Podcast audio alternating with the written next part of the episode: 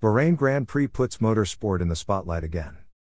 Grand Prix is today, 28 March. Human rights are infringed every day. One of the countries which consistently ignores human rights is the Kingdom of Bahrain in the Gulf.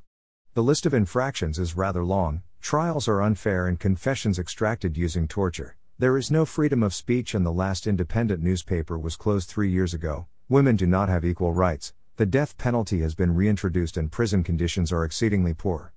Reports by Amnesty, Human Rights Watch, and the United Nations set these out in some detail.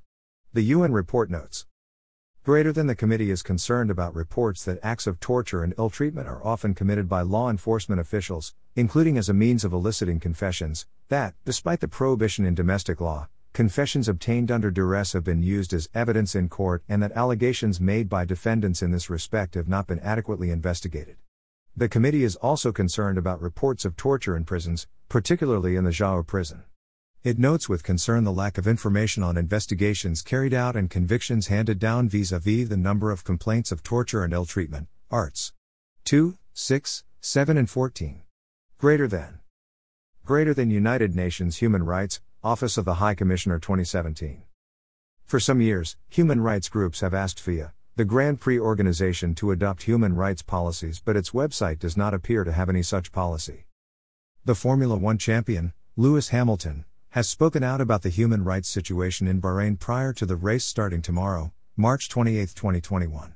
He said, Greater than I don't think we should be going to these countries and ignoring what is happening in those places, arriving, having a good time, and then leave.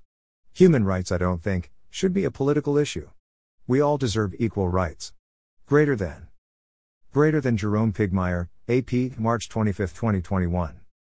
He went on to say that he had hoped to speak to the Crown Prince, Salman bin Hamad Al Khalifa, after last year's race.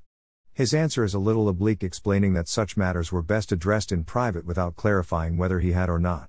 In any event, this is progress, and for a prominent driver to be highlighting this issue when the governing body itself seems unconcerned is encouraging. Apparently, Hamilton received letters from three survivors of torture in Bahrain giving details of extreme beatings and sexual abuse.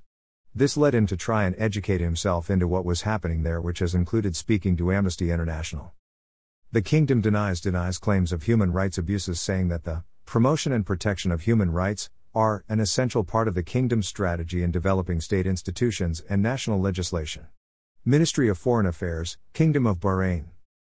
The Bahrain Institute for Rights and Democracy have asked the new F1 CEO Stefan Domenicali to establish a commission of independent experts to investigate the human rights impact of F1's activities in Bahrain, 27th of March.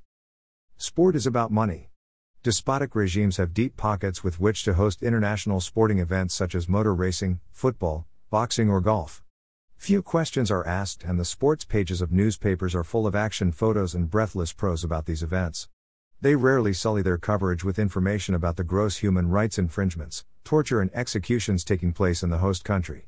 Blind eyes are turned. But maybe things are beginning to change. Sporting heroes have huge followings sometimes from people who may not pay too much attention to politics. Perhaps Marcus Rashford and Lewis Hamilton are early examples of greater awareness by sporting stars of what is going on around them. Whereas human rights activists can be safely ignored by politicians, these stars with their huge followings cannot be.